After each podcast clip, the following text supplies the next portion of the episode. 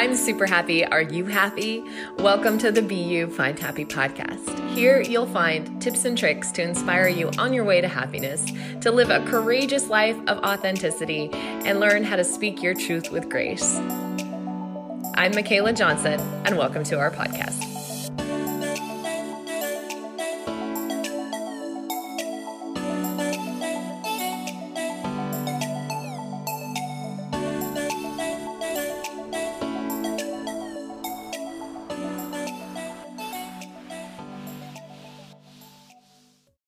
Recording.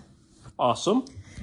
So I feel kind of embarrassed now Why is that? to talk about poop. All right, I'll break the ice. You know how satisfying it is to get a really good, let's just like a good bowel movement in?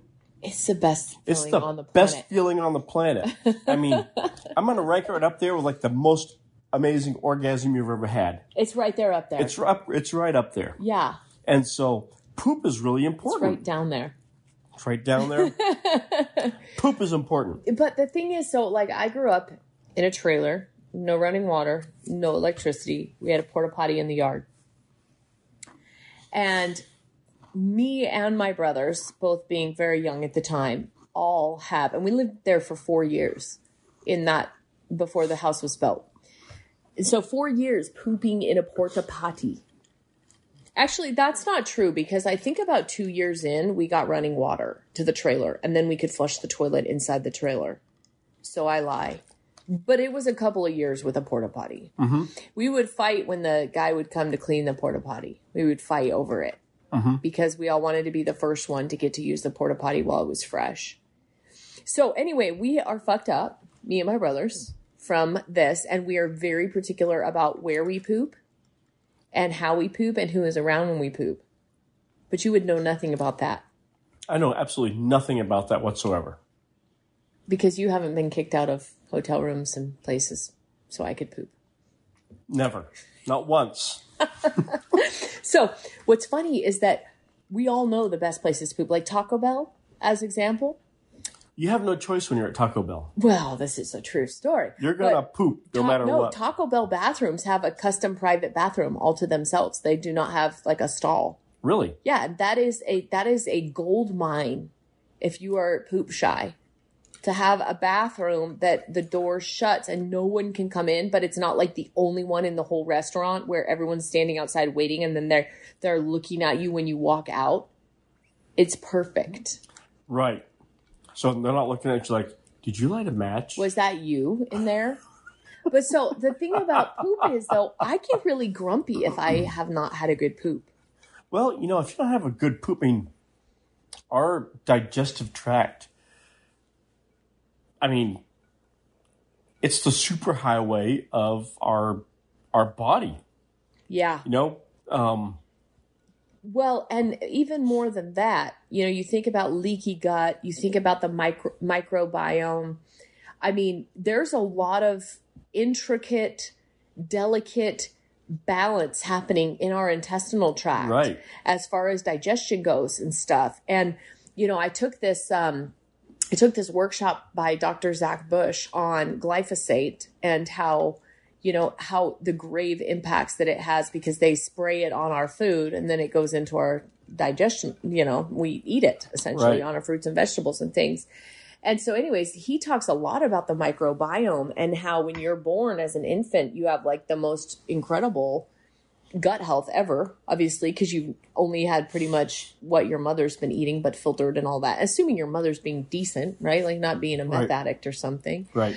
Um, but even more than that, like talking about the ways in which our um, if our if our delicate microbiome is not functioning as it is intended to and we've removed so much of the things that we used to eat from like our fruits and vegetables used to have dirt on them and Yeah. we would eat the dirt which had worm casings which is worm poop Dirt is good. dirt is good and that contributed to you know poop is a good thing like other like So- bat guano and worm Speaking of worm casings, you know, there's an old saying that, you know, you need to eat a peck of dirt before you die. a peck of dirt what's a peck is this like a peter piper pick to a Like peck of is like thing? I don't know, a quarter of a bushel or something. It's like So, yeah, what's what is what? it's a fair amount of dirt. But you know what's funny? That's a lot of dirt, like a mound of dirt It's a mound of dirt. before you die. Oh, good lord! And so the dirt that you eat, yeah, it's got worm casings, in it, it's got bacteria in It's got in all it. the things you need. But I'm not. I'm not saying go out and like eat dirt by the spoonful or eat mud pies.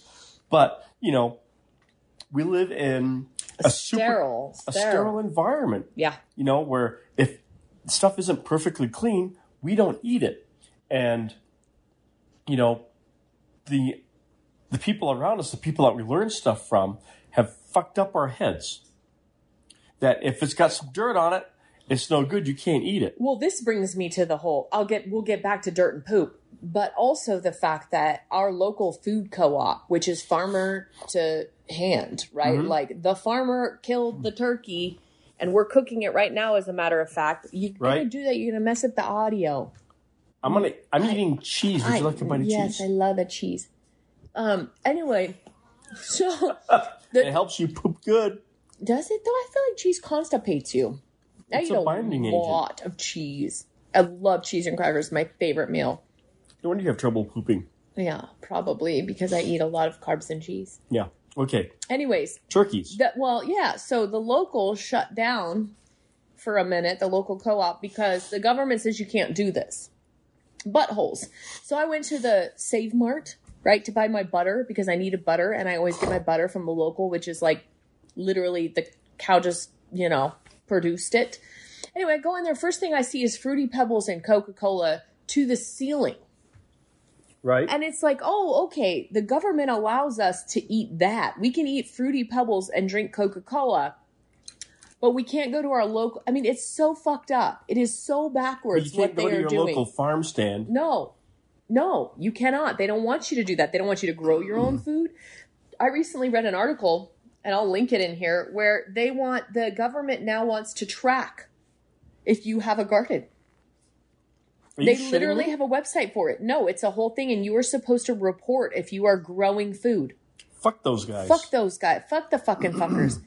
so anyway, we can get back to that government system, but but I watched this really great movie, and I'm forgetting what it's called, but Dr. Zach Bush was in it, and so was uh, Woody Harrelson. He's he's like surprisingly like you would think you think all the Hollywood celebs are just done, but he's not Right. he's savvy.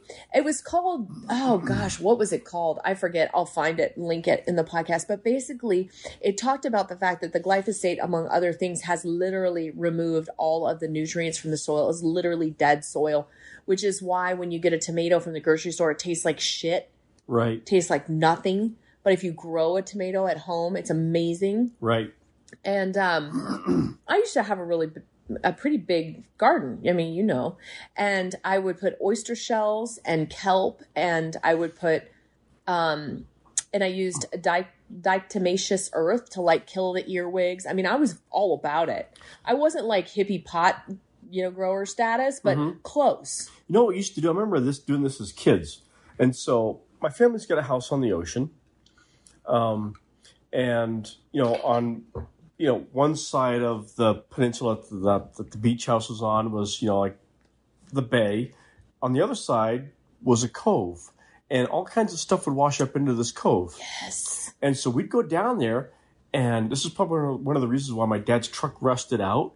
But we literally go down there with pitchforks. We'd drive onto the beach, and you know the, the seaweed and stuff would wash in, Yes. and we would load that truck and a great big rounded mound of seaweed. and put all- it in a compost pile. and we would take it home. We'd shovel out of the back truck into the garden and till it in. And we So did that. good. We did that like every summer. Like we do that.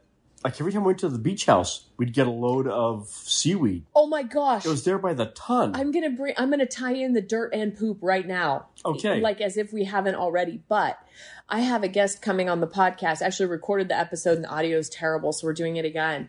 Um, and he is like one of the founders of basically uh, digestible nitric os- oxide. Uh huh. And essentially, it's something that we get naturally from food that is properly balanced, like homegrown kelp, things like that. Right. And it's basically like a little fart explosion that happens in your cells. It's a little fart explosion in your I cells. like to fart. But I know you like to fart. Oh my god! Here, pull my finger. No, I am never going to pull your finger. and yet it does not stop you, anyways. I still won't fart in front of you.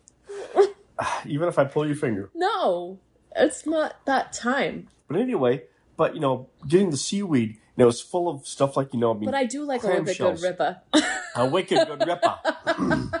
That's the best part about being in my bed alone. is a wicked good ripper. You know, it's been raining so here. satisfying. It's been raining here. We've been walking around in our rubbers. oh my gosh! Shout out to Zuma. Shout out to Zuma. Um, and if anybody hasn't figured this out yet, oops, I'm from Maine originally. It doesn't take much for the accent to come back. That's true. Especially when you're around Zuma. That's funny.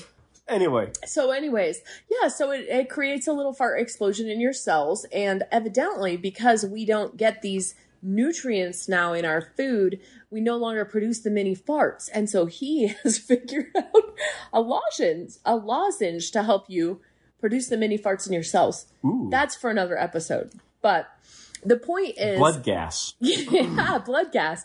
That we have like basically stripped our bodies of all these things. And you know what's funny is, um, ha- having grown up near Wentworth Springs, I did a lot of research when I worked for the newspaper about just all sorts of stuff related to that town. And what you're going to make him bark. And one of the things that was really big about the Wentworth Spring is that people drove from all over the nation to go there back in the day because it was like supposed to have healing properties, but really it's whatever's seeping up from the granite, the copper, selenium, zinc, whatever. And now it's like we're finding out that all this shit has been stripped from our diets. Right. We've poisoned the dirt. So we're certainly not getting it, even in the vegetables we're getting from the grocery store. The vegetables from the grocery store, while they may fill us up, do not provide our body with the nutrients that they need. Oh my gosh, do you remember that that video I sent you that showed the fake meat and how they and I'm not talking fake meat as in they want you to eat beyond burgers. I'm talking the fake meat that they're they're, They're glue- promoting is actually meat. They're gluing it together. It's so It's disgusting. gross. So disgusting. You know, there's meat glue. God, makes me want to vomit. Totally. But not shit. I'm still backed up. I can't help you with that. No, I need to eat more prunes. My Mm-hmm. grandma, she was all about that. That's the thing. Our grandmothers knew this stuff. Our grandmothers, they had, they had all the tricks. They had all the fiber. They did the cream of wheat. They oh, and this is the other thing. You know, potatoes and wheat and all this has gotten such a bad rap. Like oh, gluten sensitivities and this and that. That's come from the way in which we have manufactured our food. And I just read an article this week that says can't cancer fighting properties. You always think of mushrooms? No. Potatoes have cancer fighting properties. Really? You're inviting this dog up? He thinks he's two pounds. He's six. He's 55, 63, 63 pounds. Really? Oh my God, he loves you more than me. Oh, wow. Okay. Would it be a podcast episode without Walter? It would not. It would not. Can you say hi, Walter? No. we could. Speak. Speak. Say hi.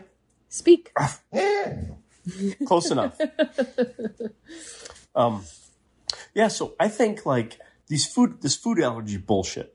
Yeah, the food allergy bullshit. It's because you know we've got you know how many years of GMO right. uh, development over you know how many years of GMO modification of food of the food supply has there been? Now I remember as a kid growing up, you know we'd grow carrots in the garden, Yep.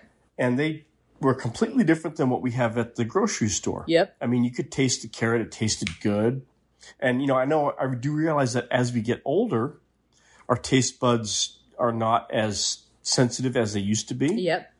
However, you know, when I go to my parents' house and I eat like, you know, the food my mom grows in the garden, It's amazing. It's amazing compared to what we get in the grocery store. Yeah, absolutely. Oh, and speaking of GMOs and Monsanto, right? Like, um, if you've ever grown a tomato, you know that the next year, before you've even planted a tomato, a tomato seed, you will find your cherry tomatoes popping up in all sorts of random places, like the fire pit and all, like where I put the scraps from the year prior. Yep. The next year, they're just popping up. Yeah. But these Monsanto, these big, these big seed companies, they came through. They got the rights. They got the copyrights to these seeds and shit. And then they go through, and um, it's not the copyright; it's the patent or patent. whatever.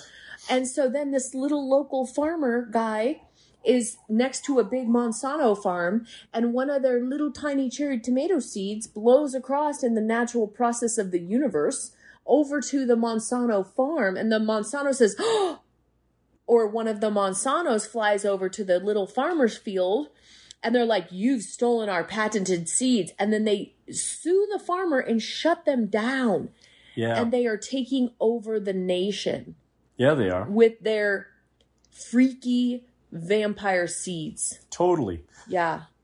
Um, but I think like when it comes to food allergies and stuff like that, you know, the more we genetically modify the food that we're growing, the more people are, are that have allergies. When I was a kid, I mean, you know, gluten intolerance. Until ten years ago, I had no idea what the fuck that was. Right. I mean, Lactose intolerance, lactose any of intolerant- it. Yeah. you know and it's it's a result of all the modified food that we're eating. You know Th- thyroid even right? We're not getting enough iodine in our No. diets. And so all these you know thyroid deficiencies and things uh, that Right. your thyroid need the thyroid gland needs iodine to function. You know what's also wild? And i see this with pregnant women or at least i would had this experience but i will crave salt when i'm starting to become thyroid deficient. Mhm. Uh, because my body seems to know that salt has added iodine they they added it back in like forever ago yeah but somehow my body knows that, and I'll start to crave salt and put salt on everything. Hmm. Also, Um, Celtic sea salt, miracle, miracle stuff. miracle stuff But they don't want you to know about these natural things. right but i think like if you're you know you know you have problems with you've got you know problems with gluten for example i think if you go and you get heirloom quality wheat and you make stuff with heirloom quality wheat you're not going to have the gluten problems Right. Because Yes. the problem, but the problem with you know the older heirloom type of wheats, the older wheats before they started to modify it, is you know they're not getting the bushels per acre. You know we are you know one of the bread baskets of the world. We grow more sh- food than anybody else on the planet. We're good at mass production. Period. I mean, we can feed. We fucking feed everybody. But the food is no good. Right. you know we've modified food that will can grow on less wheat that can use less water. Um, it grows more bushels per acre. But at the end of the day that's awesome to keep people from starving to death. But how at the end of the day what is the quality of that material when it's done harvesting what is left behind I feel like this is all planned though, and I feel like the next thing is they're fucking up the meat sources so that we can't get enough protein. I mean, look at how sick and weak everybody is. Can we just talk about all cause mortality for a minute? Ever since the poke and how it's up forty three percent. let's talk about that for a second okay number one Government won't let you have your co-op. They're going to shut you, You down and make you go to the grocery store where your food is shit, mass produced shit. mass produced shit um, Number two, all cause mortality since the poke, 43% up, all of a sudden, myocarditis, just totally normal this isn't this isn't something you're going to find on the news. This is you need to go and look at what the uh, insurance companies are looking at. yeah. Insurance companies, you know, life and health insurance companies, they track this stuff because just like every other corporation out there, the bottom line matters. Also, if you're listening to this podcast and you got the poke for whatever reason, no judgment, we understand. Go get yourself some white tea, look it up. Look it up. It is an antidote to the poke. There is an antidote to the poke. Actually, I should just include the whole recipe, but I'd probably get banned. You probably get banned. I had to Google it. You, you got to Google duck, it. duck, go it. Duck, duck, go it. Duck, duck, go. Although I think they just got bought by Google. But this is the thing: is there's like been this war on us for years. Yeah, it's been it's been over hundred years. They've been fighting us. Yeah. Um, so so we know this, we know that, and and we also know that a good poop makes us happy. Yeah, So think about what you're eating so you can have good poops and be happy. right. And also poops. You know, drink enough water. Water's a key. Water. You know, Oh my god. Can we talk about the chlorine in the water? Anybody can do this. Go get the pool sample, the pool test kit. Put 4 drops of chlorine in a cup of water from your tap. Watch it turn bright yellow because of the chlorine, the chlorine test kit. Then stick your hand in another cup of water. Pull your hand out, do the same thing, put four drops in, watch what happens. Your body soaked up all of the chlorine through the biggest organ you have, which is your skin. And so, therefore, the chlorine goes into your body in the water that you're drinking every day and actually counters the effects of things like iodine, zinc, you know, all the good stuff, all selenium those things. all of it. And not only that, but you shower in it in a hot shower, the chlorine drenching your body, soaking in through all your now really, really soft and lubed up skin, and poisons every organ in your body all of the time. Go get yourself some Wentworth Springs water, some well water. Go put reverse osmosis, I've heard mixed things about. But the bottom line is drink a lot of water, but think about it. Think about how you're poisoning yourself just from the tap water. Yeah. What were you going to say before that? About the tap water, drinking enough water so Uh, you can poop good. Yeah, drinking enough water, so you can poop good. So there's a fine balance in your in your intestinal tract where you know you have to have just the exact amount of the perfect amount of water.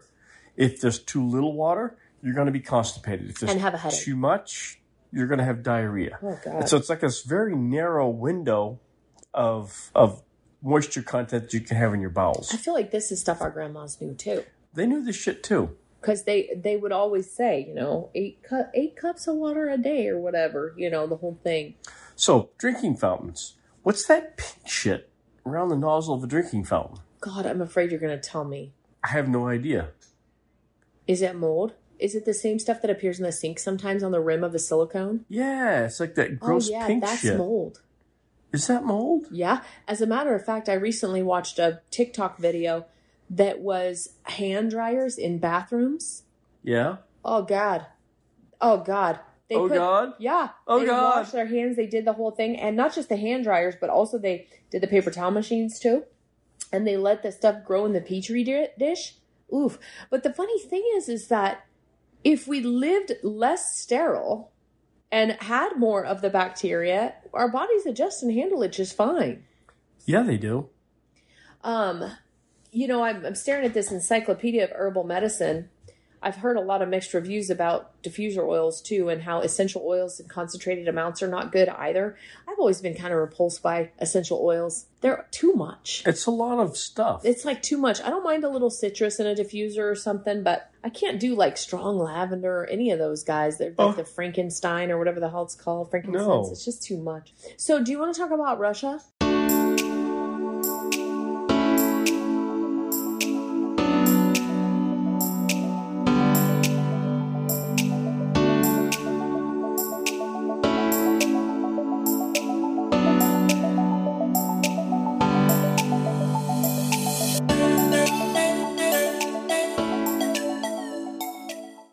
Okay. Let's gonna, talk. Let's spend gonna- a few minutes to talk about going Russia, to and go then I got from to take care of the turkey. GMO to Russia. Yeah.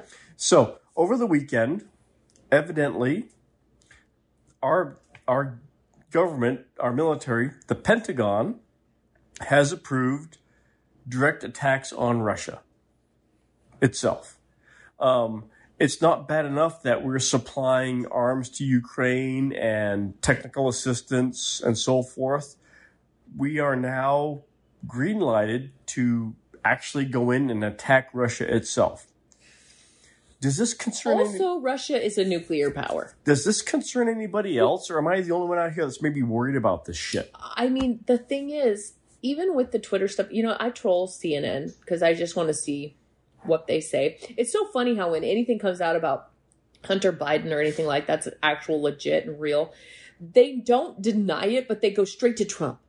Right. It's like, oh my God, when are you going to let the Trump thing die? Like, enough already. Enough already. Pick something else to divert the attention to. Well, it's they go straight interesting. to Trump. It's interesting. It's like, you know, uh, somebody asked Joe Biden about the Hunter laptop thing. And he's like, what difference does it make? It's old news. Well, wake up, people. Who gives a fuck about Trump? He's old news now, too. Yes, Let's move on. Let's ways. move on to something else. It's so funny. I actually Let's saw talk a about- comment on one of some DC Draino's post about that, and they're like, "Let's talk about all the things that Trump is." It's like, no. How about you actually be accountable and responsible for your fucked up shit, and then you can divert to someone else. Literally, if the three year old shatters a glass because he's fucking around, and then the six year old shatters a glass because he's fucking around, you're both in trouble. You don't go, oh, but look, he did it first. Right. No, you both did it. But yeah, totally. And you know, the whole thing is like with this the, the, the Twitter files being released. It's like you know, what is the statute of limitations on election tampering, ballot tampering, tampering, um, election interference? Who's going to be responsible for this shit? But You so know- what if, so all these people have not heard or seen any of this because the news channels are still not reporting it that they watch and even with Twitter they just went off of Twitter. How do we how do they find how do they eventually realize that they've been lied to about everything?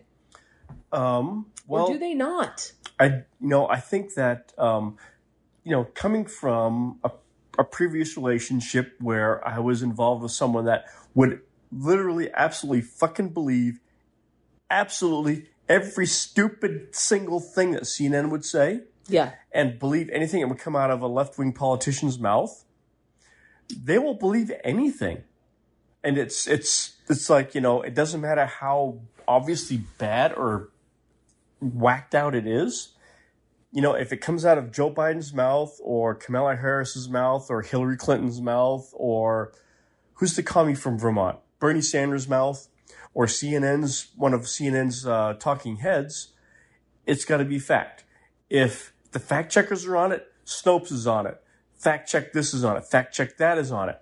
If the fact checkers are on it and debunking it, you better believe it's fucking goddamn true. Because they're trying to hide this shit.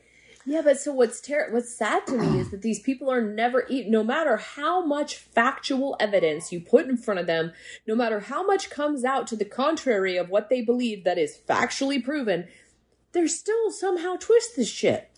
So this is interesting. So every every once in a while, you know, you go in and Google died suddenly. Yeah, Google Okay. that.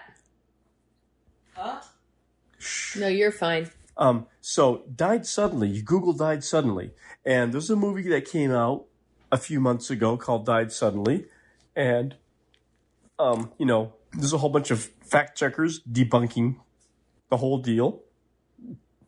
But you keep scrolling down through shit, and then you find the names of the people. Like with within the past three days, I mean, there's two reporters, two sports reporters in Dubai that died suddenly. There's a huge TikTok tweaker star chick that at 23 died suddenly. I didn't hear about that one. It's all over the fucking news. There's a 36 year old police officer's son in New York City that died suddenly. So there's all these people that are fucking dropping dead. I said, I said two years ago, if you want to invest in something, invest in funeral homes. Everyone said you're morbid. That's horrible. I can't believe that would come out of your mouth. okay. Funeral homes are making me a fucking millionaire right now. so keep oh, we should talk about the clots. so keep on getting the jab. Every time you get jabbed, I'm making money. I'm making money.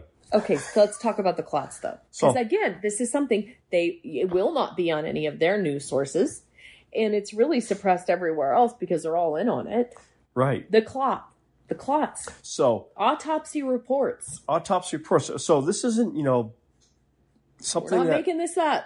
You Google it. You go You Google find it. yourself You somebody at that these- does the formaldehyde and talk to them about it. They will tell you you straight go. up. Yeah, you don't fucking believe this shit. You go to a funeral home. You go to someone that does embalming for a living and Talk talk, to with them. them. And so so I talked to I'm you I know should get one of those on the podcast. That would be amazing. Oh my god, I'm gonna you know, do that. most people, most embalmers won't talk about this because they don't want to. Yeah, the, the of the the they don't want to be exposure. suicided. They don't want to be suicided. So But what if I had them with uh like with that Star Wars voice? The thing? Darth Vader Yeah, mask. Darth Vader. Yeah, um so I could do that. there's this you know report that this embalmer had uh had uh, done and you know he's in the past 100 embalming you know he works for a funeral home. The past 100 people that he's embalmed only 13 of them didn't have something totally fucked up. Ugh. 13 out of 100 were normal. The other 83 had taken the cl- had taken the clot shot. They had these great big long white strung out stretchy elastic I saw the video. It's gross. it's friggin' gnarly It's shit nasty. Remember we watched it that day in the car? It was horrible. it's horrible and so if you've gotten the jab and have gotten the boosters Take the antidote. take the antidote or you know just not sleep at night concerned about your be concerned about your well-being um Start eating well. I don't know. You can get out the chips and shit that's in there though. anyway so and what you're not going to hear on mainstream media is they've taken these you know the embalmers they have to pull the shit out of your out of the arteries and the veins to get the embalming fluid pushed embalming, embalming fluid fluid pushed through. So they've sent these great big long white stringy clots out for analysis. They do like the spectro analysis and they do a bunch of other plasma shit. And they're trying to figure out what the hell this shit is but what they're finding that inside of these clots there are wires. There are computer chips that have appeared to have somewhat self-assembled crudely. And all kinds of other like you know finding all these metals it's not you know your blood contains iron. And the reason why your blood contains iron is because in the grand scheme of things iron carries oxygen extremely efficiently throughout your body. Um, and so that's not a common. So these clots do not have red blood cells. They do not contain iron. However they contain silicone. They contain copper. They contain lead. They contain tin. The shit that we use every day to make computer chips this shit is in these clots. They're they've gone under microscopes and they found like these where your these clots your body has assembled wires it sounds like fucking science fiction shit totally off the wall. But you look at these pictures on a microscope this is fucking these are metal wires inside these fucking clots. Are they shaped like a hexagon, like the six six six? no they look like a round wire. Hmm. And so you know what the hell is going on with this shot? Why is your body mass producing this stuff for the metals that's in the environment? I don't know, but I can tell you that if I'd if I'd gotten the thing, I'd be freaked the fuck out right now. i'd be totally freaked out I mean, I hate to say it, like I really feel for people that felt they had to and are now living with it. I cannot imagine the immense anxiety that they must be feeling. oh it's got to be you know if if if you got the clot shot because you were forced to or mandated to or you're you're going to lose your job you know i've talked with people in my industry pilots that you know if I don't get the, you know, I guess like if they don't get the shot, they're going to lose their job. So they go get lined, they roll up their fucking sleeve. They don't want to. Fuck. You know, you know how many flight crew members have died in the past several months? yeah, or stroked out. or stroked out Yeah. while they're I feel like- working. I feel like there's if you are flying, if you're taking a fucking commercial flight and you are flying on an airline that mandated the jab, you're taking your life in your own hands. Plug the Flying Yacht Company, flyingyachtcompany.com. For private air travel, no restrictions. Freedom travel your way. No clot shot. Flyingyachtcompany.com. That's funny. nice segue, honey. Good segue. So, um, Yeah, but I think I think the point is just that we have lived for far too long without realizing that what our grandparents had to say about what we were putting into our body was important and randomly eating whatever they put in front of us. There is a reason that your local co-op is shut was shut down during the farmers markets were not allowed, even though they were outdoors during the lockdowns. But you could fucking go to McDonald's. You could go when to that Walmart. shit started happening, I'm like, what? And how did people go? Oh yeah, I could go to Walmart around all of these people, but I can't go to my local ma and pa hardware store. Right. Wake the fuck up, people. I can- Wake the fuck up. Don't can- be an idiot. I can ride in the fucking street, but I can't go to a Trump rally. I absolutely. This is. I loved that my local restaurant had a sign that said, "We are no longer a restaurant. We are a peaceful protest." Exactly. Stand by one. I got to Stand by one. on for a little longer. Don't touch anything. I'm not touching anything.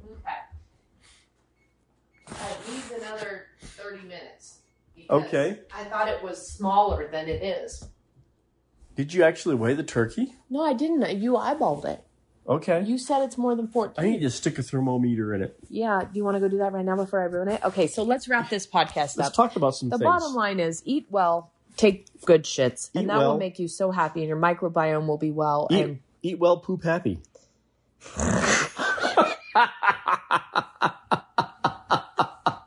it's no longer be you find happy. It's eat well, poop happy. Eat well, poop happy. Eat those worm casings. oh, Eat that peck of dirt before. Oh my god! die. Before we go, we have to talk about one thing. yes. Oh God, we have to talk about how I door dashed like an idiot because I didn't want to go out in the rain. Um, not because I'm scared of the rain and driving in the rain, because I'm scared of the drivers that drive in the rain. Anyway, I door dashed from the local taqueria because I love the taqueria and I saw that they had pozole on the weekends and it was Saturday night and I door dashed it. And it came and I took a big, massive bite of it. And I saw something. I was like, ah. Anyway, I thought it was some hominy or something. I took a big old bite of it, swallowed it, slurped it down. Oh my God, I still want to vomit thinking about it. And I'm like, what the actual fuck was that? What the actual fuck was that? And then I start looking at it and realize, no, they gave me menudo. It's not the same thing. Um, what the fuck is it? It's tripe. That's a stomach. I ate stomach. I ate cow stomach. And then I reached out to the Door Dashers and I'm like, you cannot swap pozole for menudo and charge me for it. It is not the same at all. It's not even remotely the same. And they only refunded me for half. That's bullshit. You know, I I couldn't eat for two days. This is probably why I'm still fucked up. I was so like wanted to vomit in my mouth from that experience. It slurped down. It's so fucking nasty. I had cow intestines in my own intestines. I barely could handle my life. so this is funny. It was traumatizing. So I at the grocery store, I found some tripe one time, and I thought this is interesting. I'll make some tripe soup. So I looked Oh, up a recipe, God, and it was it was gross. I'm, disgusting. I'm not a fan, and so um, I feel like there are limits to what we should. I know it's like, oh, use every part, but I feel like there are limits, and the stomach lining is what? God, see, it's making me sick again. it's bad. Anyway, so I made tripe soup one time, and it was oh, I don't. I'm feeling sick. it was not palatable. I did not like it. I tried it, and did you want to vomit? I didn't. want- I don't think I wanted to But vomit. did you feel it slurp down? It's not like an oyster. It was- it's like it's the nastiest slurp you've ever experienced in your life. I don't even think I went that far. oh I, God, I, I, my mouth. I'm chewing it, and it's like, oh, this is bad. I, didn't and chew. so I spit it out, and you know, it had a bunch of oh. other stuff there. Like you know, it's like a tomato based type of soup, and so it's like, well, God, I hate. And I, don't- you know, the tripe was expensive where I was at. It was expensive. And so I was like, well, I hate to waste this. I'll give it to the dog. So I took the tripe out of the soup and I rinsed all the tomato stuff off and I gave it to the dog. And the dog wouldn't eat it. and so I'm thinking to myself, you know, if my dog won't eat this, is this something that I really want to eat as well? no, The answer is no. absolutely not. No. If your dog. Uh, short, Also, for the record, dogs don't eat nightshades, tomatoes, etc. And humans are really not supposed to eat nightshades either. tomatoes are delicious. Yeah, they are, and I will I will never stop. But nightshades cause a lot of problems. They it do. or not. So anyway, rule of thumb: if your dog doesn't drink it, don't drink it. If your dog doesn't eat it, don't eat it. My dog also rolls in skunk shit. Should I be rolling in skunk shit? Maybe. Probably it probably add back to my microbiome. It will probably add back to your microbiome. Oh, so Dr. Zach Bush's sauce that you put in, the gut health stuff that you Yeah. squeeze in your water, it's poop. It's poop water that you add to your water. It Doesn't taste like poop water though. Ooh. No, it's dirt. It's literal dirt that you squeeze in your water and you drink it. Huh. And it counters the effects of the glyphosate. Really? Yeah. Huh. And other things. But it's literally dirt. It's dirt. So if you want to have a peck of dirt Let's eat that dirt. Peter Piper picked, Picked a peck of dirt. then squeeze it in your water. Yeah. We've come full circle. Eat well, poop happy. Eat well, poop happy. Okay, time for turkey. Let's eat turkey. This has been a BU Find Happy podcast. For more inspiration, check out the links. Okay, we're live ish, Awesome. and um, I'm gonna put the this here, and we'll have to put the crunchy chips here, Perfect. and we'll make sure we crunch really loud. Crunch really loud and make sure the ice in your drink clinks loudly too. Thinks loudly too, and then we gulp, Correct. and no belching. No belching. That's off limits. So we had a fun adventure for a week. Traveled across the nation. Learned a lot of things. Learned a lot of things. we learned a lot of things traveling across the nation. And, you know, we learned a lot of things that most people really aren't going to give a shit about, like, you know, presidential TFRs and how they affect, you know, your routing when you're on an IFR flight plan, stuff like that. Right, right, right. General public really doesn't care Probably about doesn't care about that. that. But all that said, you know, getting routed around the TFR and dealing with that bullshit But was really not as difficult as I anticipated it would be. no, it was very simple. It, was was, just very like just go around. But you know what else is kind of cool about that though is a lot of people don't realize that you can you know you, aviators know where the president is always Mm-hmm. because of that TFR. A lot of people don't realize that. Right. It seems like it's oh so hush hush unless it's on the news. But in the aviation world, you're all the same. Matter of fact, that YouTuber that we watched, you know, whether you're an F 18, as we experienced in Palm Springs, or, you know, a Cessna 150, you're given the exact same response from air traffic control. Like you're all treated the same. Exactly. It was kind of cool. Yeah, and so you know what's interesting is um, as aviators, if we bust a VIP slash presidential TFR temporary flight restricted area, we are fucked. Pardon my English. We're Totally. totally screwed. It's a six month vacation on the beach. FA, boom, they yank your ticket for six months, no questions asked. Gonzo. They don't want you flying in and out of there. Although we did learn that Mar-a-Lago, because of Trump and because past presidents always have standing TFRs, um, has its own whole thing so that people that live in Mar-a-Lago can actually still fly in and out. Correct. You can squawk a certain code and all this stuff. I mean, we learned a lot. I don't know how many of your IFR students actually get like 17, it was more like 20 hours out of 35 hours of straight IMC. It was a lot. I mean, we were in the shit. Jumbo liners were canceling the flights. They were canceling flights right and left, and we're in it. But we were kind of dodging it and doing all the things and requested different altitudes. That was so badass. Totally badass. So we needed to kill 40 hours for my instrument rating. So we're like, let's go somewhere that's got good food and sunshine. We went to Louisiana. We went to Louisiana where we have some really great friends. God, we laughed our asses off. we took a day off of flying to do nothing but eat. Literally every hour and a half, we went to a different restaurant. They literally did Tour de la Louisiana. Uh-huh. We got the boudin, we got the beignets. We got, how do they say it? I'm probably chopping it bad. We got the po' boys. The we got po' the boys. jambalaya, We, oh God, shrimp and grits, shrimp and grits. gator. We had a gator. Yeah, They took nuggets. us to the swamp. We went to the swamp. We got to see a gator and a beaver looking thing, beaver rat thing, uh, a nutria. a nutria. It's like it looks like a huge, uh, uh, huge muskrat. As we were on our way through the swamp, my mom made the comment that uh, what was really interesting, she said, This is God's septic tank. She made that comment. I remember thinking that's a real interesting thing. And and how many times did we cross over the Mississippi when we uh, were flying in? I mean, that thing is like a snake. It just Yeah, we crossed the Mississippi several times on the way in uh-huh. to in the, um, this little airport between uh, Bat- Baton Rogue. Baton Rouge, Baton Rouge, and New Orleans. Um, But so mom made the comment that it was it was God's septic tank. And what's really interesting is while we were out of this swamp area, we learned about something. Well, you knew about it, but I had not known. And it I'm surprised I did not know, seeing as how I've done a lot of work in the LNG industry, liquid natural gas industry. But there are these things called salt domes. Some of them are thousands of feet deep into the earth, thick salt they they scoot and and the salt is pushed upwards in between layers of sediment we learned mm-hmm.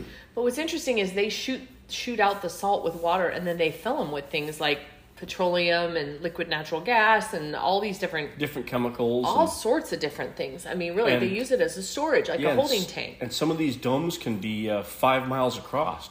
These are freaking massive, huge caverns in the earth that nobody gives a second thought. No. You know, we, we hear a lot about like the National Petroleum Reserve. Most of the National Petroleum Reserve is stored in these salt domes in Louisiana. yep And now we have an, uh, an, uh, a feeble minded POTUS post this piece sitting in the White House that has sold most of our National Petroleum Reserve to who? That Chinese government. right? but what's really interesting is as we're talking about these salt domes, as we're researching them, that I, I that, that has all the cream cheese. I wanted that one because of all the cream cheese. Walter, go lay down. God, it cannot be a podcast episode without Walter clacking around. I swear, Walter, Right. good boy.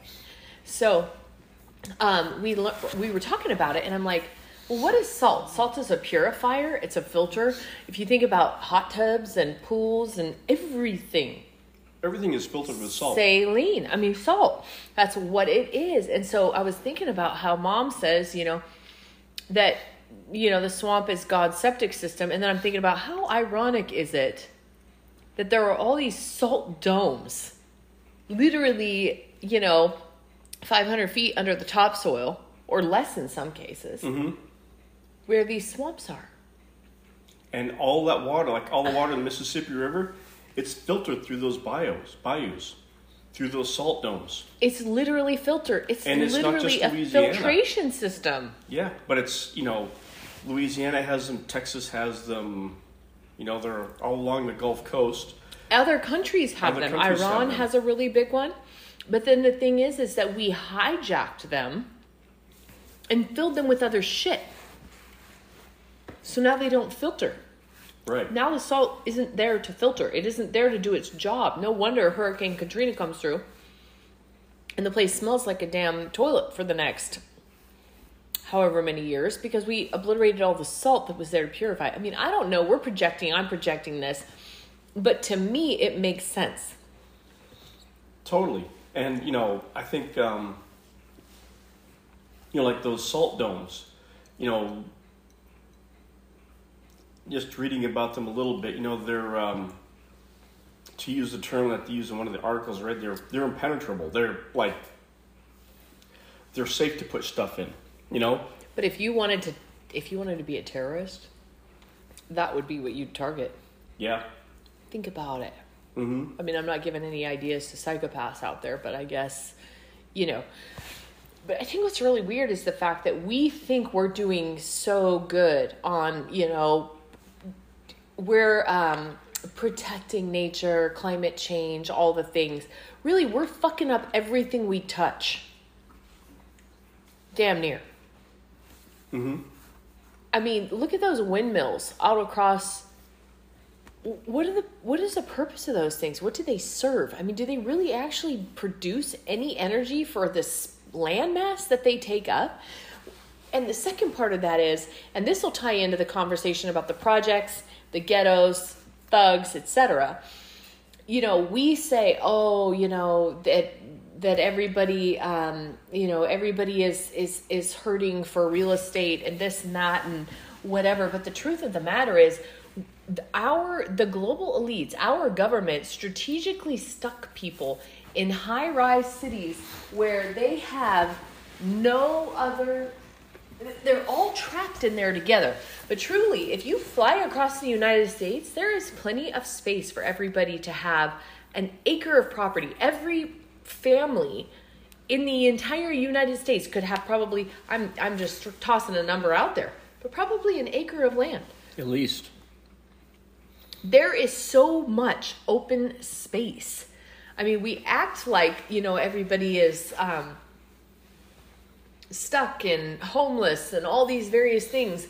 But that's that's a creation of our own government. Our own government created that environment by things like the projects. And this is what we were ultimately going to get to as you know we made a call. We wanted to go to louisiana for good food. We wanted to go for jambalaya. We had friends that lived in gonzales halfway in between the two major cities. And as we're sitting in amarillo the night before we made that last long trek we see on the news that there were 10 shootings in a single night, murders, deaths in New Orleans that day. Right. Which was two days after Christmas. And so we say, well, maybe we don't need to go to New Orleans for good food. We'll just, you know, get the flair and the flavor from where, you know, our friends live. Right. And I hadn't been to New Orleans since Hurricane Katrina had hit, a few months after Hurricane Katrina had hit.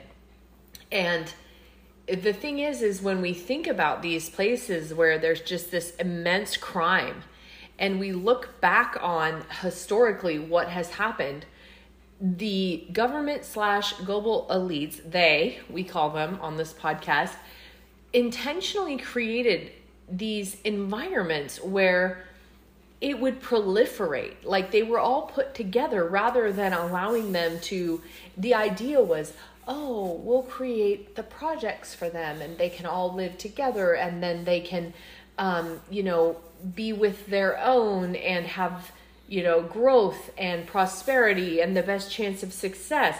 Truth of the matter is, and I see this a lot when we have these schools, right, that are for troubled youth.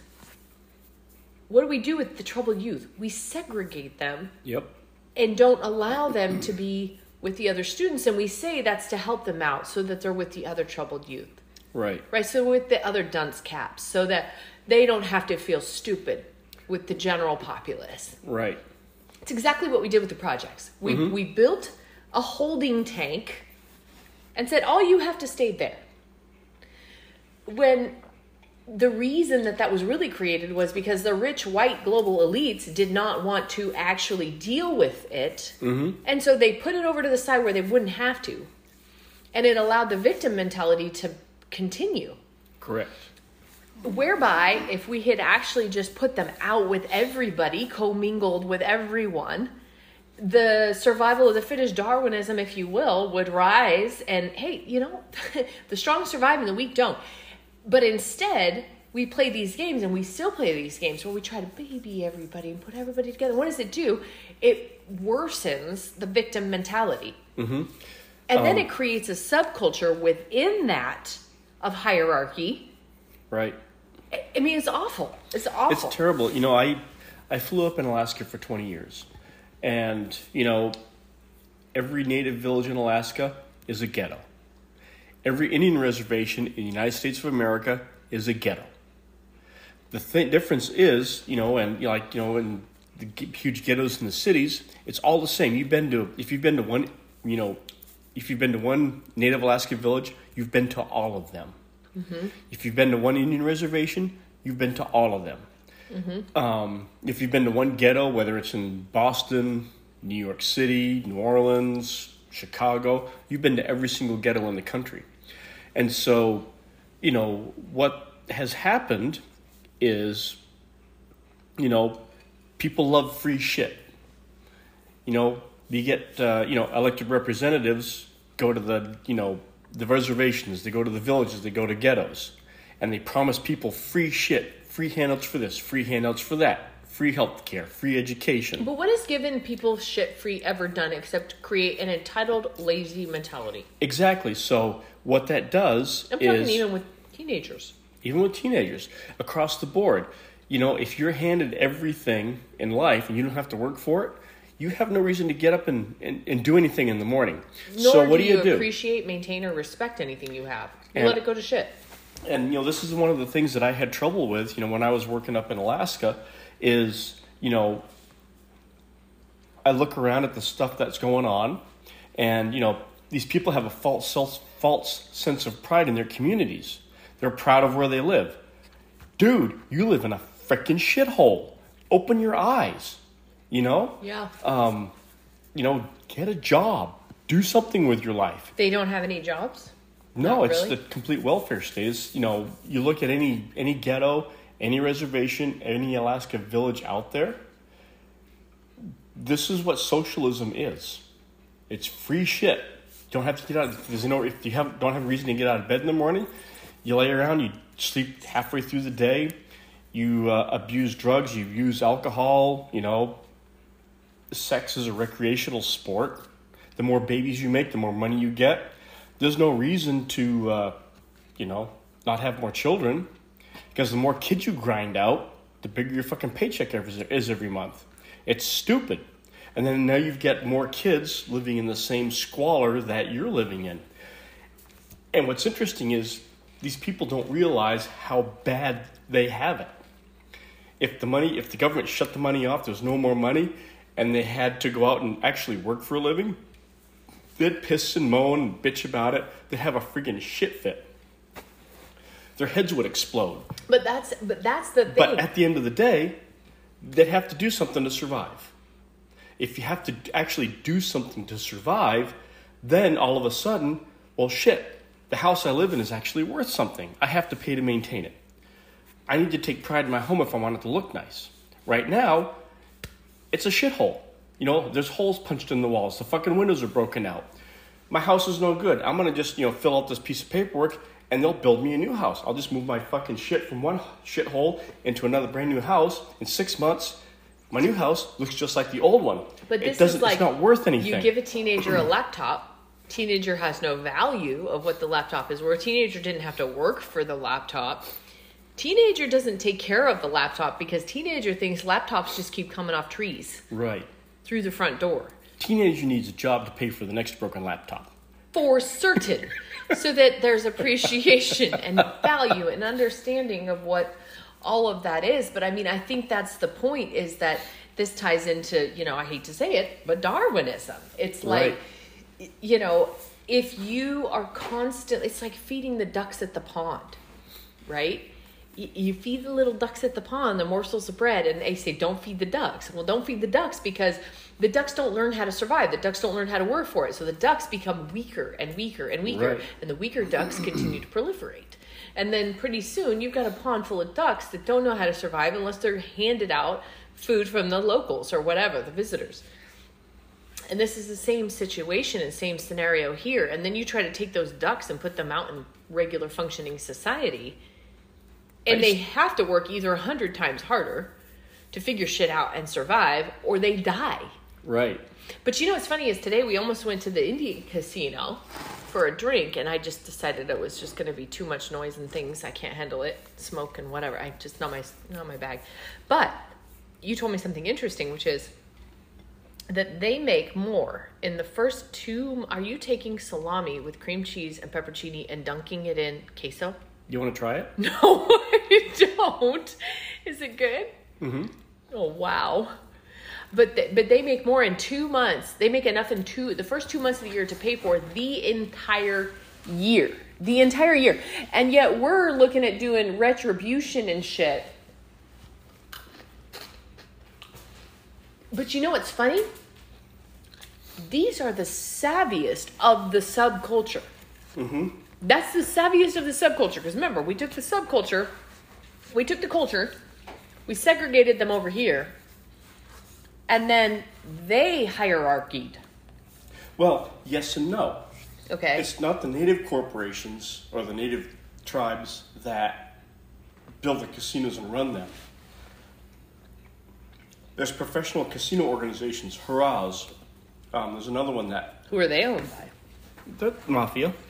No shit, Italian? Yeah, No kidding. mafia runs everything. Anyway, We need to have that conversation, and we have to talk about UFOs. So, but you know, there's there's you know professional casino organizations that'll go to a tribe and say, "Hey, we want to build a casino on your land. We'll give you ten percent." They've got nothing to lose. They get a big check every month. The tribe distributes it to all their other worthless bastards that live in the fucking tribe, and Harrah's They are. They're fucking worthless bastards. Do you want me to cut that? No. okay. There's a handful out there that, you know, they carry their own weight. But as a general rule, they're worthless bastards. They're a drain on society. Mm-hmm. If they fell off the face of the earth, no one would know and we'd be better off. But do you think that we have to have some worthless bastards to make society go? No, we don't. Okay. But I'm just anyway, curious. but there's professional casino companies that actually build and run the casinos. They lease the land from the native tribe. They give the native tribe a stipend, but the the casino company they take the cream. The tribe gets the leftovers. The tribe doesn't realize that all they're getting is the fucking leftovers. So when you go to a restaurant and you get a really good meal but you don't finish it, and that leftovers goes to the fucking dumpster, mm-hmm. that's what the native tribes get is the fucking leftovers that go to the dumpster. Really? The fine dining, the stuff that the, the, the big people want, the casinos want, the big the big time operators want, they take that off the top and they fucking go fat, dumb, and happy. No shit. The shit. natives get the leftovers. They so just, see, here's just another example then of how it's structured. Here's another example of the ghetto mentality. Yeah, they get you know every every native in this particular tribe gets maybe five hundred dollars more a month. They think they've struck the fucking gold mine. They think they got they're striking it rich. They're not striking it rich. They're just perpetuating what's already going on, which is they're allowing somebody else with deeper pockets, a bigger vision, better management skills. They keep the natives drunk, drugged out, grinding out babies on welfare. Yeah, they drive jacked up trucks. Yeah, they get a few hundred extra bucks in their pocket every month. But that's not getting them ahead. They're just keeping them where they. And and what value and quality of life do you really have like that? There's no You know value or I mean? quality of Like, that at all. I know for me, when I'm working hard and I'm checking off a list and I'm accomplishing things that I'm setting for myself in life, I feel a sense of purpose, direction, happiness, hope. I mean, all these all these mental like you know attributions that come from all of this work that you do. These people don't get to experience that. They don't. And, um, you know, I don't know how I feel about that. I see it, I watch it, I observe it, but it's like, you know, what value does that life really have? You Well, know, and how- what they show on TV with Alaska is, you know, the wilderness men who are sustaining and surviving on the. It's a crock of shit. It's made for TV. Yeah. It doesn't exist. No, I don't. I mean, I think there probably are a handful of those rarities. I mean, I've, you know, been in Alaska quite a bit myself and have seen the the slums. Really, I mean, it's very. It's all ghetto. I mean, the Wanigans that are literally trailers with these. I mean, it looks like full meth compounds in some places and stuff. I It mean, is. It is just not what people think the great Alaskan wilderness really is in a lot of places or the majority of places. Um, but to to tie back into this um, this idea, you know, one of the things I had mentioned to you that I spent a lot of time in my 20s um, in the NFL world, uh, living in San Diego. I had a lot of friends that played in the NFL and um, hearing their individual stories about their lives and how they got there. And some of them came from money and went to, you know, high end universities and, and made their way to the NFL. But the majority of them are from ghetto towns where football was life. And if they did not succeed in football, they were going to wind up in a gang. I mean, this is the truth of the matter. And and it's sad to think about that because, you know, we were listening to some Tupac earlier and it's like, you know, on some level you know that the oppression that they experience is a creation of of the global elites and it's intentional and it's almost like this drama unfolding in this world where we're constantly trying to assist. But the truth of the matter is is like if you literally dispersed and obliterated and bombed the town i mean bomb the projects just nuke it out of the earth and all those people had to go mingle in society suddenly you don't get to be in a fucking gang because your neighbor's going to work eight to five doing whatever they're doing with their plumbing job or whatever and you're going to be hard pressed to find someone else that wants to hang out in your gang Right. they gotta make their rent. And so then the natural Darwinism of things would unfold. Either you step the fuck up or you step the fuck out. That's it. There's two options, up or out. Right. Exactly. But um it's In in the real world, you know, there is no room for gangs or ghetto or bullshit. there's no room for that. People should be busy trying to figure out where their next meal is coming from in from the sense of like hunting, gathering, preparing, like Exactly. you know. But, I mean, if this is something my mom and I were talking about when we were out in New Orleans is that, you know, or in Louisiana, uh, at one point Trump had said, "Why are we giving everybody debit cards? We should be giving them boxes of produce with meat and things in it, where they have to actually learn a skill, which is cooking, not uh-huh. drive through the McDonald's, not pick up your, you know, whatever you're getting from the PX and doing." That kind of shit, the frozen goods or whatever. Give them food boxes. Give them food boxes to learn a skill Exactly. how to cook, how to survive, how to eat. I mean, I really think that they do experience what we believe they experience, but I believe they experience it because it's intentional from our global elite system. It's totally intentional. I mean, you look at you look at even the school districts. I mean, this is a shit show. Look at the school districts. I actually read a book on this. It is freaking fascinating. I think it was called Dumbing Us Down. Was the was the book I read on on the kind of indoctrination camps. They set the lines literally for the school districts on the line of wealth in each state. There is no fucking chance that a little black boy from the projects is going to go to school with the wealthy rich man's kid, even if it is two blocks over that that high end neighborhood with that big fucking fence is. They make damn sure your kid's going to stay in the projects. Absolutely. The little black boy or whatever it is is going to stay in the projects. And I'm not saying this to sound, you know, like there's this um, race agenda or anything like that. I could give a fuck what color people are. It does not matter to me. But when you start to really strip it down and just look at a map, just plot it out from the top down. Like look at it from the aerial high level and look at the way things were structured and set out. Look at overlay the school districts on the wealthiest communities in states like Illinois, where Chicago is, and New York and Louisiana and all these things. California. It becomes fucking evident real fast.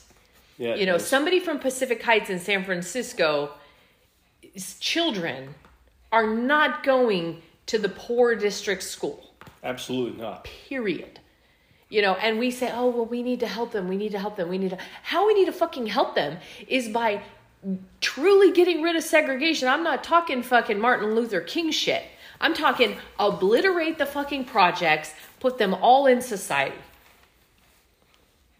give them their first year They want they want everybody wants to be fucking treated equal. that would be equal Treated it- make it equal. That would be equal. And the thing is, is like, I don't have the experience of driving down a street as a, a black man where I'm fearful that I'm going to get shot, right? Like, I don't have that experience. I don't have fear of, of being afraid of a white cop that's going to beat me down, or and I don't have any of that. I also think that that has gotten a really bad fucking rap. I mean, a really bad rap. I think there are really good white cops out there. I think there are really good black cops out there. I think that's just a game. The whole color race It's a total agenda game. is a game. But I can say, you know, my parents made strategic decisions, and we talked about it a little bit last podcast, to put us into a situation where we were living very rural, very rudimentary. I did not have shit. I did not have shit. So I feel like I didn't even have a pot to piss in. I did not have a flushing toilet. There are people in the projects that had more than I did. You know what I'm saying? Yep. Like they could flush their fucking toilet. I could not do that. And so I feel like I do have some perspective on this that isn't just like the, oh, I am white privileged.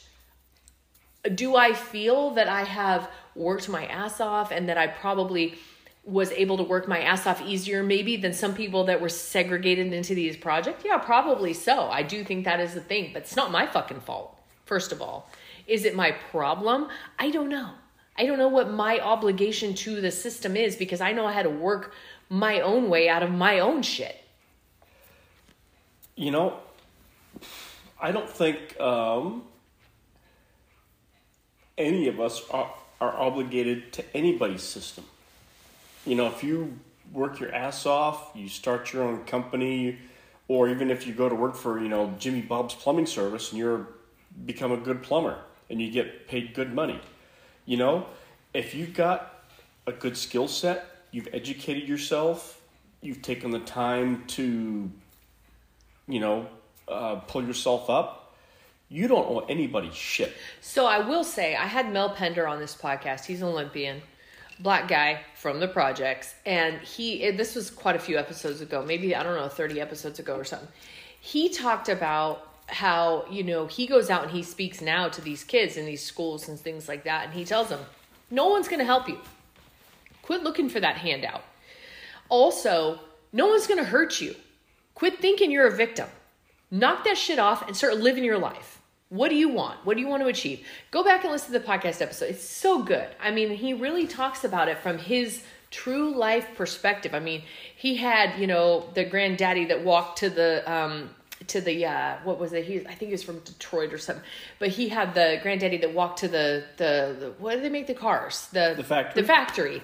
You know five miles in the morning left you know an hour and a half early to make it there and got there on time and never was a day late in his life and all that shit and created a life for them you know? Right. and and we've talked about this before too and i see this a lot and we're talking about this raising boys right now is that you know uh a difficult world makes strong men.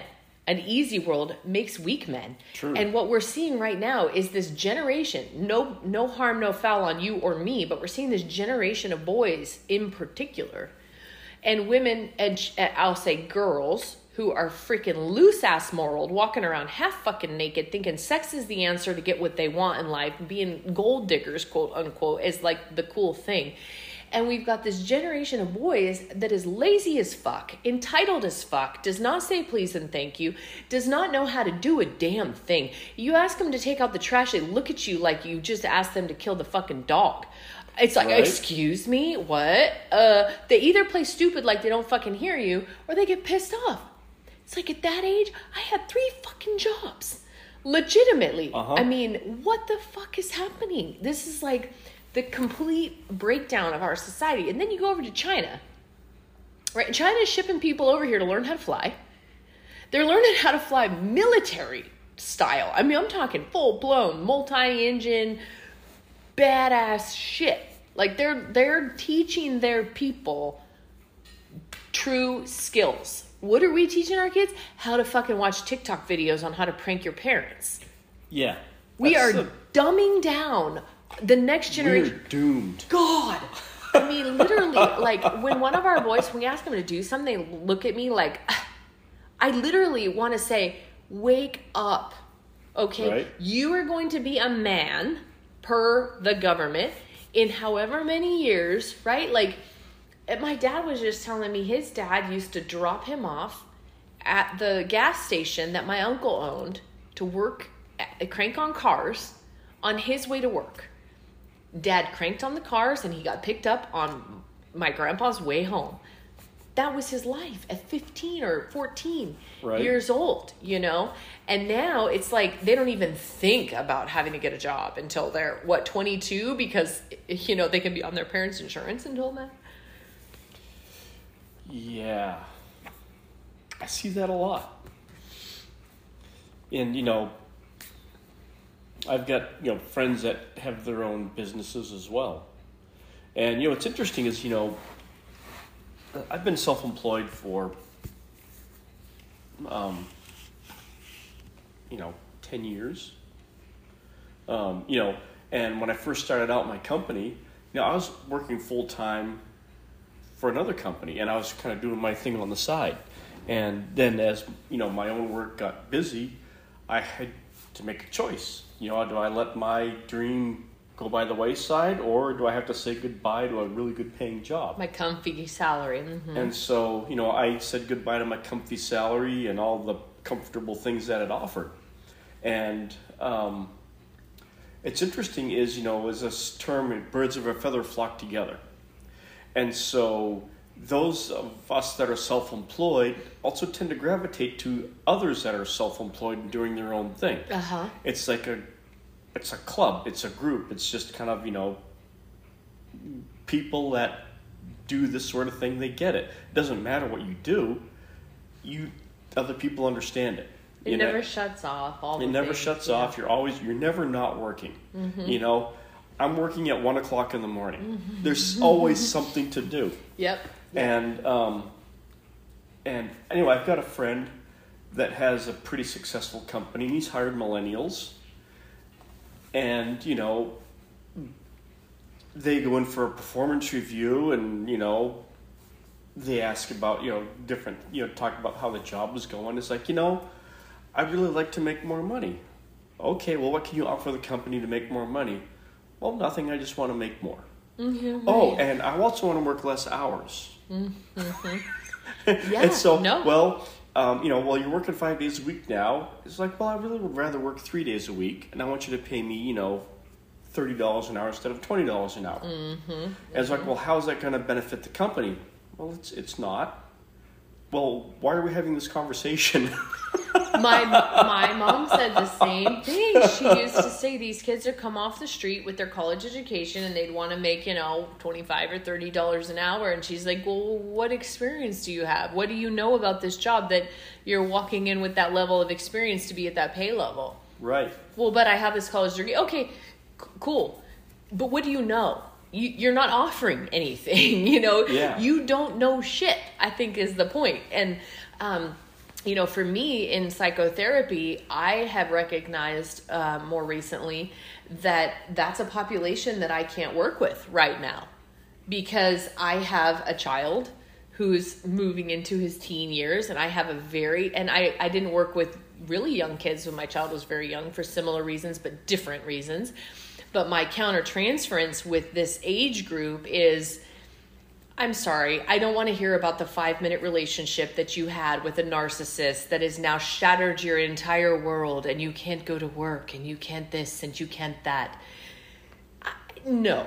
It- it- no. And so therefore i can't work with that population. I recognize this. I say you know unfortunately for me i cannot create enough empathy for these situations to hold space for these people without doing harm so i just don't work with this population right now Yeah. I mean, at least I know my limitations, right? But if you're coming in here telling me that, you know, you're taking a razor blade to your arm because your boyfriend broke up with you and your parents want you to get better than F's in school, you're not going to get any empathy from me. Right. Um, I'm going to say, why would you do that? Why would you bodily harm yourself? What are you trying to prove? Who are you trying to prove it to? And do you realize those scars are going to last with you forever? And when you do go to actually have to get a job when you're 30 years old, they're going to see that? Right? Like it doesn't work for me at all. So I recognize this. Yeah. I stopped working with this population. But I think that um, this ties into the entire thing. Like it's all connected. Yeah, you know, and you know, I've got you know people that I, you know, when I'm hiring a, you know a new employee, you know, I need to really screen carefully because you know if somebody can't come in because they didn't get a solid eight hours of sleep, that doesn't do me any good as a as an, a, company owner, a business owner. Mm-hmm. I can't work with that. Are you talking about me? No. Because you don't even solid eight hours. I literally count on my fingers. like, And, we're up at um, four o'clock in the morning. I need to go back to bed for two more hours after we finish this conversation. To Yeah. Get, to get. Anyway, but, but you know- I know what you mean.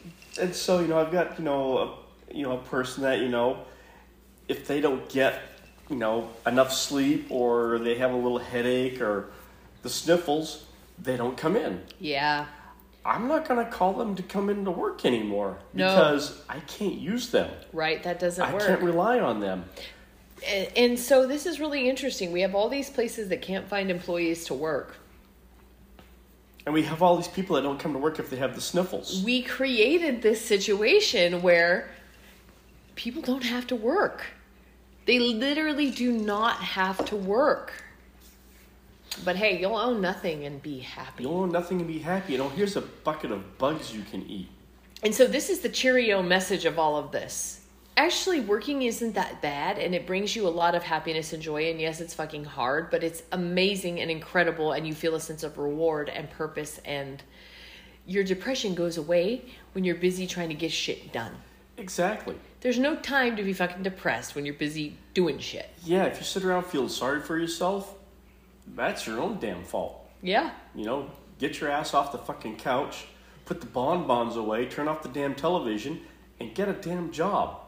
There's plenty of jobs to be There's had tons right of now freaking jobs out there. You know what's funny is we so we know a guy and uh, the guy d- has done well for himself, and uh, he- he's of the of the type that we're talking about, right? The self-employed entrepreneur, constantly working kind of a person, but he is literally thinking that his next job might be as a locksmith because he has to have something He's got to have he something knows to do. he can't do nothing. But he's made all his money. He doesn't need to make money. He just knows he needs to do something to keep his brain busy, and that sounds entertaining and interesting. And, you know, um, the one thing that nobody can take away from you is what you learn. That's so true. The knowledge is power. What was that? Knowledge Reading. Rainbow. Um, and you know, I I recognize the same thing in myself. If I get stuck, I'm doing the same thing over and over and over again. Um, I feel a need to do something slightly different to expand my knowledge base. Absolutely. And um, you know, you feel like you get stuck in a rut, and it, the, the job turns into a grind. If your job is turning into a grind and you're not being fulfilled, it's time to look at doing something a little bit different. Absolutely. People often say, "Oh God, you've done so much." And that doesn't necessarily mean you have to make a, a career change, but do something, you know, change the direction of your career, you know, maybe uh, augment it with something. Well, that's where I feel like, you know, I have all these different things that I've done, and it's not that I like overachieve in any one of them. The point wasn't to, you know, for me, it was to continually learn. It was to continually have something new that I was experiencing in life. Didn't mean I was going to make a career out of every single one of them, Right. but it gave me joy to learn something new and to see something through. Right. Regardless of whether it I did anything with it after I finished, you know. Yeah, absolutely. And you know, it's it's really good. I think it's healthy to challenge your brain.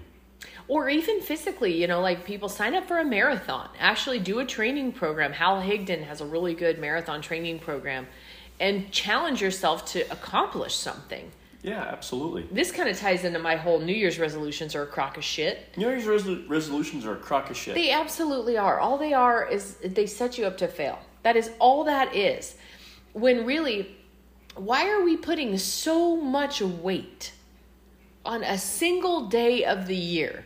What is far more important is what you were doing all throughout the year that daily, minutely, hourly brings you happiness, joy, sadness, pain.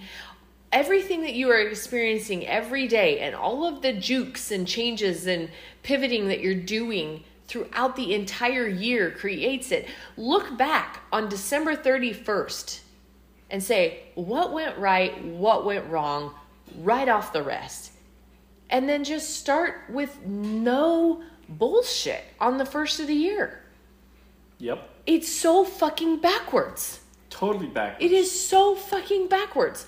Why do we do that? Instead of saying, I want to have an IFR rating by June 1st of 2023, I would rather look back on 2022 and say, holy shit, look at all that I did this year. Look at how far I've come in this aviation journey and this experience of aviation.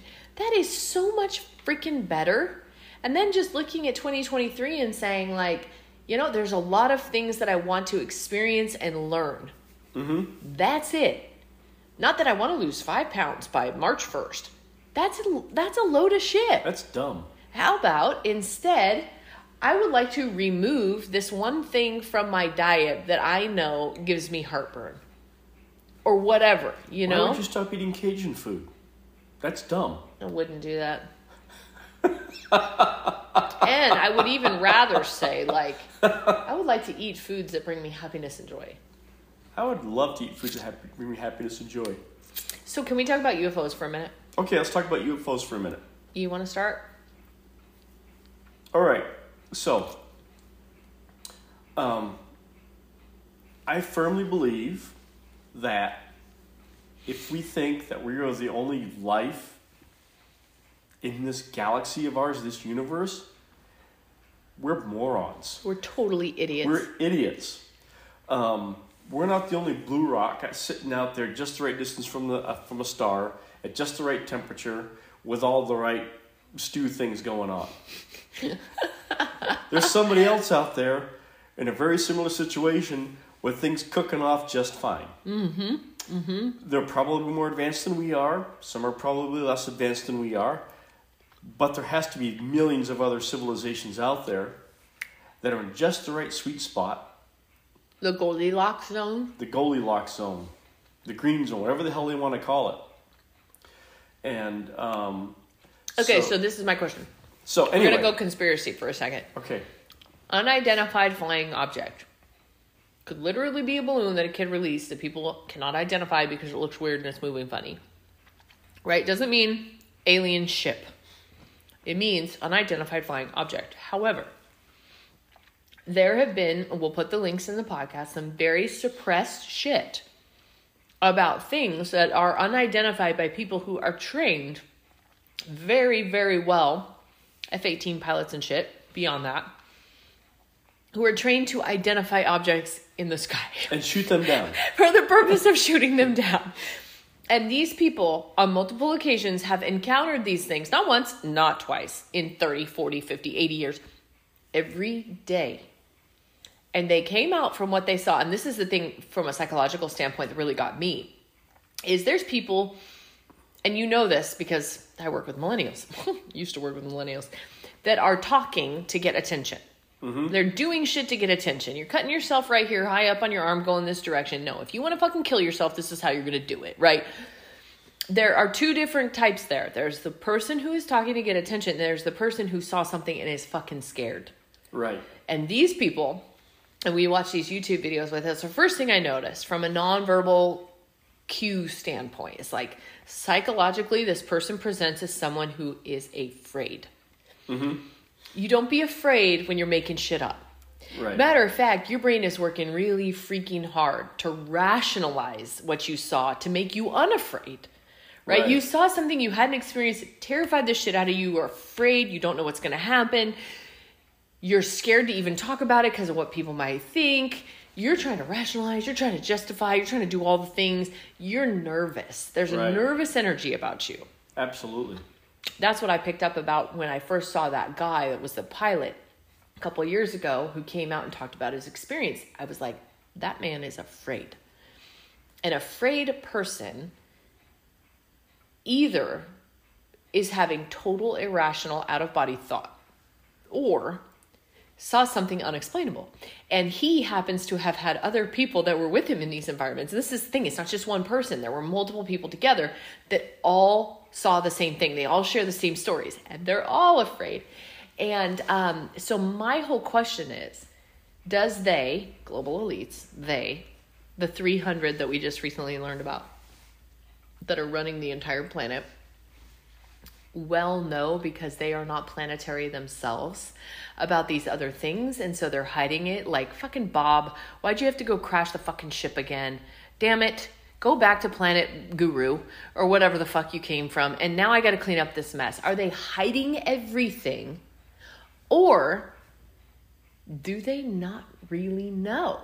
And they don't want to create panic with everybody else? That's my big question. We know that they exist. That's a really good question.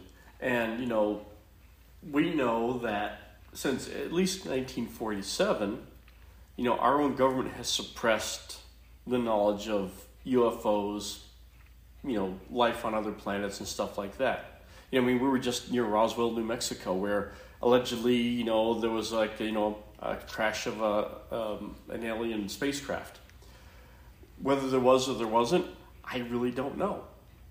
But know, this is what kind of spurred our conversation about this was this flying over Roswell and all the areas, right? A certain area 51 through Death Valley there and yeah. various different other restricted airspaces that you're wondering what are they doing out there?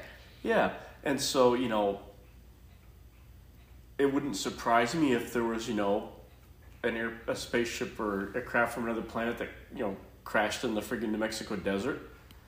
Um, you know, if I was flying over to Mexico, I'd be depressed and crash too. Well, you know, but the truth is, the truth is, is I can't help but wonder if some of these things aren't a magnetic pole because of the elements that are in that particular region that Yeah. create things from outer space to get sucked into that particular spot.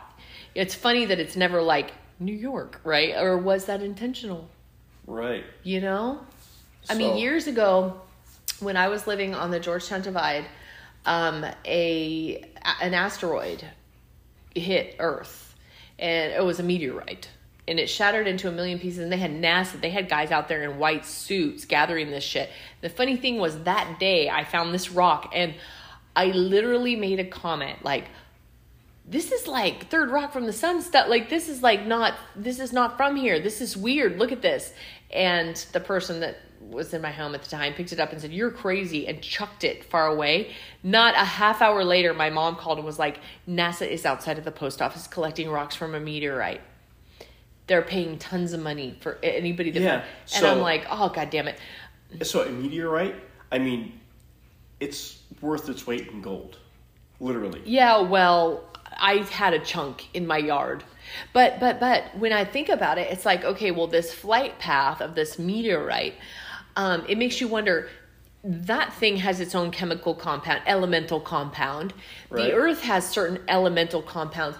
You think about magnets. I mean, this is very basic. We have magnets, right?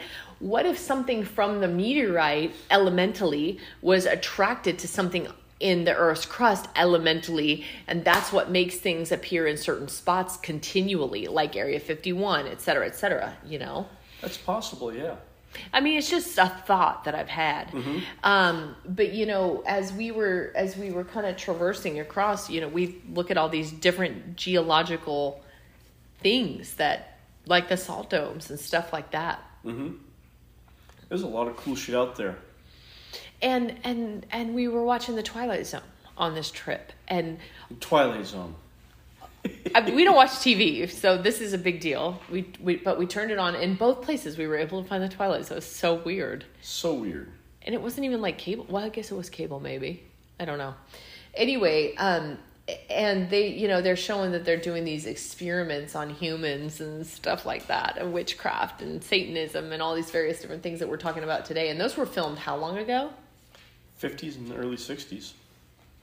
so see that's what i'm saying at least that long at least that long they've been messing with us Yeah. and how long have they been poisoning our water system with fluoride and how long have they been doing all these things you know Yeah. A really long time. But I think that, um, like you said, we would be naive to think that. Oh, this is a question I want to ask, and this might be really weird. Um, do you think there are a limited number of souls, and that in our like universe or in our whatever? Yeah, I, it, I, I feel that there's a finite number of souls. It's not infinite. Yeah. It's not infinite. There's a finite number of us. And you know, um, I I strongly believe that you know we're recycled. I, that's what I. This is one of the things that I feel. And you know, I realize it goes against you know Western religious Religion. beliefs and all kinds of other things. Yeah. And um, you know, what's interesting about the Bible, particularly the New Testament, is there's a lot of information that is left out. That's what I wonder about. And you know, you know, and we've had I think we've talked about this before, where you know, the the books of the New Testament were canonized by the Roman Catholic Church, and the Roman Catholic Church was created as a very political arm of the Roman Empire. Right, right. we were just Because- talking about that. you know, and you know, the, the Roman Catholic Church is the modern day Roman Empire. It's what's left of the Roman Empire, and so the New Testament of the Bible is a very political document. There's a lot of stuff they left out for political reasons. Yeah, because if your soul was recycled, well, how would how would they get you to cooperate and behave, and what would, you know? Exactly, and you know that's not to say that you know it's you know not the word of God. However, you know, the document is not complete. There's more out there that we're not being told. And I have felt that, and this is one of the things that I've often struggled with from New Age occult to Christianity again, right? Christian roots is that I truly have felt that um, a soul knowing, a soul purpose, soul connection. And so I struggle with that part because I feel like there's just time. I mean, when you and I first started hanging out, one of the very first things I said to you, and I was still a New Age occult at the time, was this isn't our first go round. Right. I felt that very, I felt a knowingness, like just a very calm ease, a knowingness. And how do you describe that? You know what I mean? Unless it's recycled. Right. Um, you know, it's interesting, you know, like, you know, as I've gone through life, you know, there's people that are completely incompetent. They can't, I mean, they literally cannot even change a light bulb. They have to call someone to change a light bulb for them. They don't know which end of a screwdriver to hold. And, you know, that's a that's a soul that, that this is their first time through.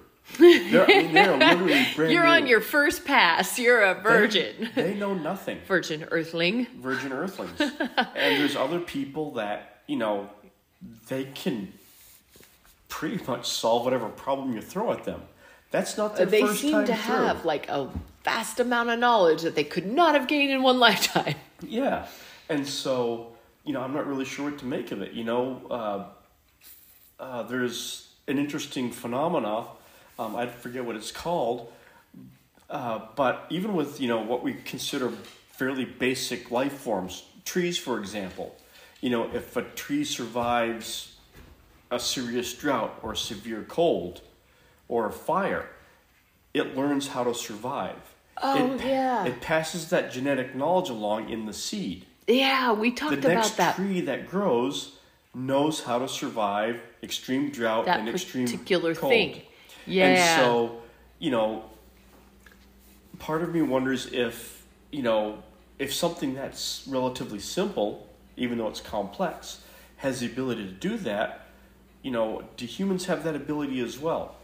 You know, I come from a long line of people that are very mechanically inclined, you know, people that have, you know, worked on cars, the street rod end of it, tool makers, machinists, uh, you know, people that worked in, you know, construction had uh, construction companies. Is that knowledge somehow passed down to me and I just know how to do stuff? I'll tell you what. I, and I granted I grew up with a dad who was obviously in construction world and grading and excavating and all of that. But I will say, I can look at something and say it's not level. Yeah. It's like I just can eyeball it, and and and and it's like shocking how precise. like, It's totally like, it's super weird. I mean, like you saw me building those garden boxes and stuff, and it's like, no, I just know it's not level. I know exactly where I need to do and what I need to raise and what I need to lower and how I need to do it. I don't need it. Don't hand me a level. I don't need that shit. I can look at it and tell. yeah, exactly. You put something together, you get it all squared up, and then you put a level on it. It's like, you know, Tits primo. it's dead nuts on. It's like, how the hell do we do that shit? Yeah, that's like you know, it, it makes you wonder, and then you kind of go back to like the pyramids of Egypt and stuff, and you go, well, obviously the peoples prior had a lot. I listen to this Bible Mysteries podcast quite a bit, and they talk about these portals and things underneath the Jordan River and various different things where, uh, you know, there are these doors of blocking caves that the humans of that time could not have done. Like, how did they do it? You know, how did they Right. put that there? You know, um, and it makes you wonder, like, how much have we lost even just in our lives being here? Exactly. You know, the the Romans burnt the the uh, the library at Alexandria, Egypt. You know, thousands of years of knowledge up in smoke in the name of conquering, you know, a lesser country. I recently saw something, and this is wild, kind of ties back into the native stuff, that said that petroglyphs are all a big lie. Yeah. That they were actually created for like trickery. that it's not actually how they that we were never that dumb that we were never that rudimentary Right. that we were actually highly sophisticated beings that have dumbed down now you think about it we're using fucking emojis to communicate how Right. petroglyph is that we, shit, right? we have literally devolved i mean you know You know, William Shakespeare had a, a working vocabulary of, you know, of like 25,000 words. Modern Americans, maybe 2,000 if we're lucky. so sad i love that you send me the word of the day every day You know, I struggle with, you know, 500 years later, we are way fucking dumber than William Shakespeare. I'm seriously. I know. We are morons. I mean, this ties all into what we've been talking about from the very beginning. you know, We're allowing ourselves to become stupid. how do we stop this? How do we reverse the process of this whole dumbing down? I want to be as smart as William Shakespeare was.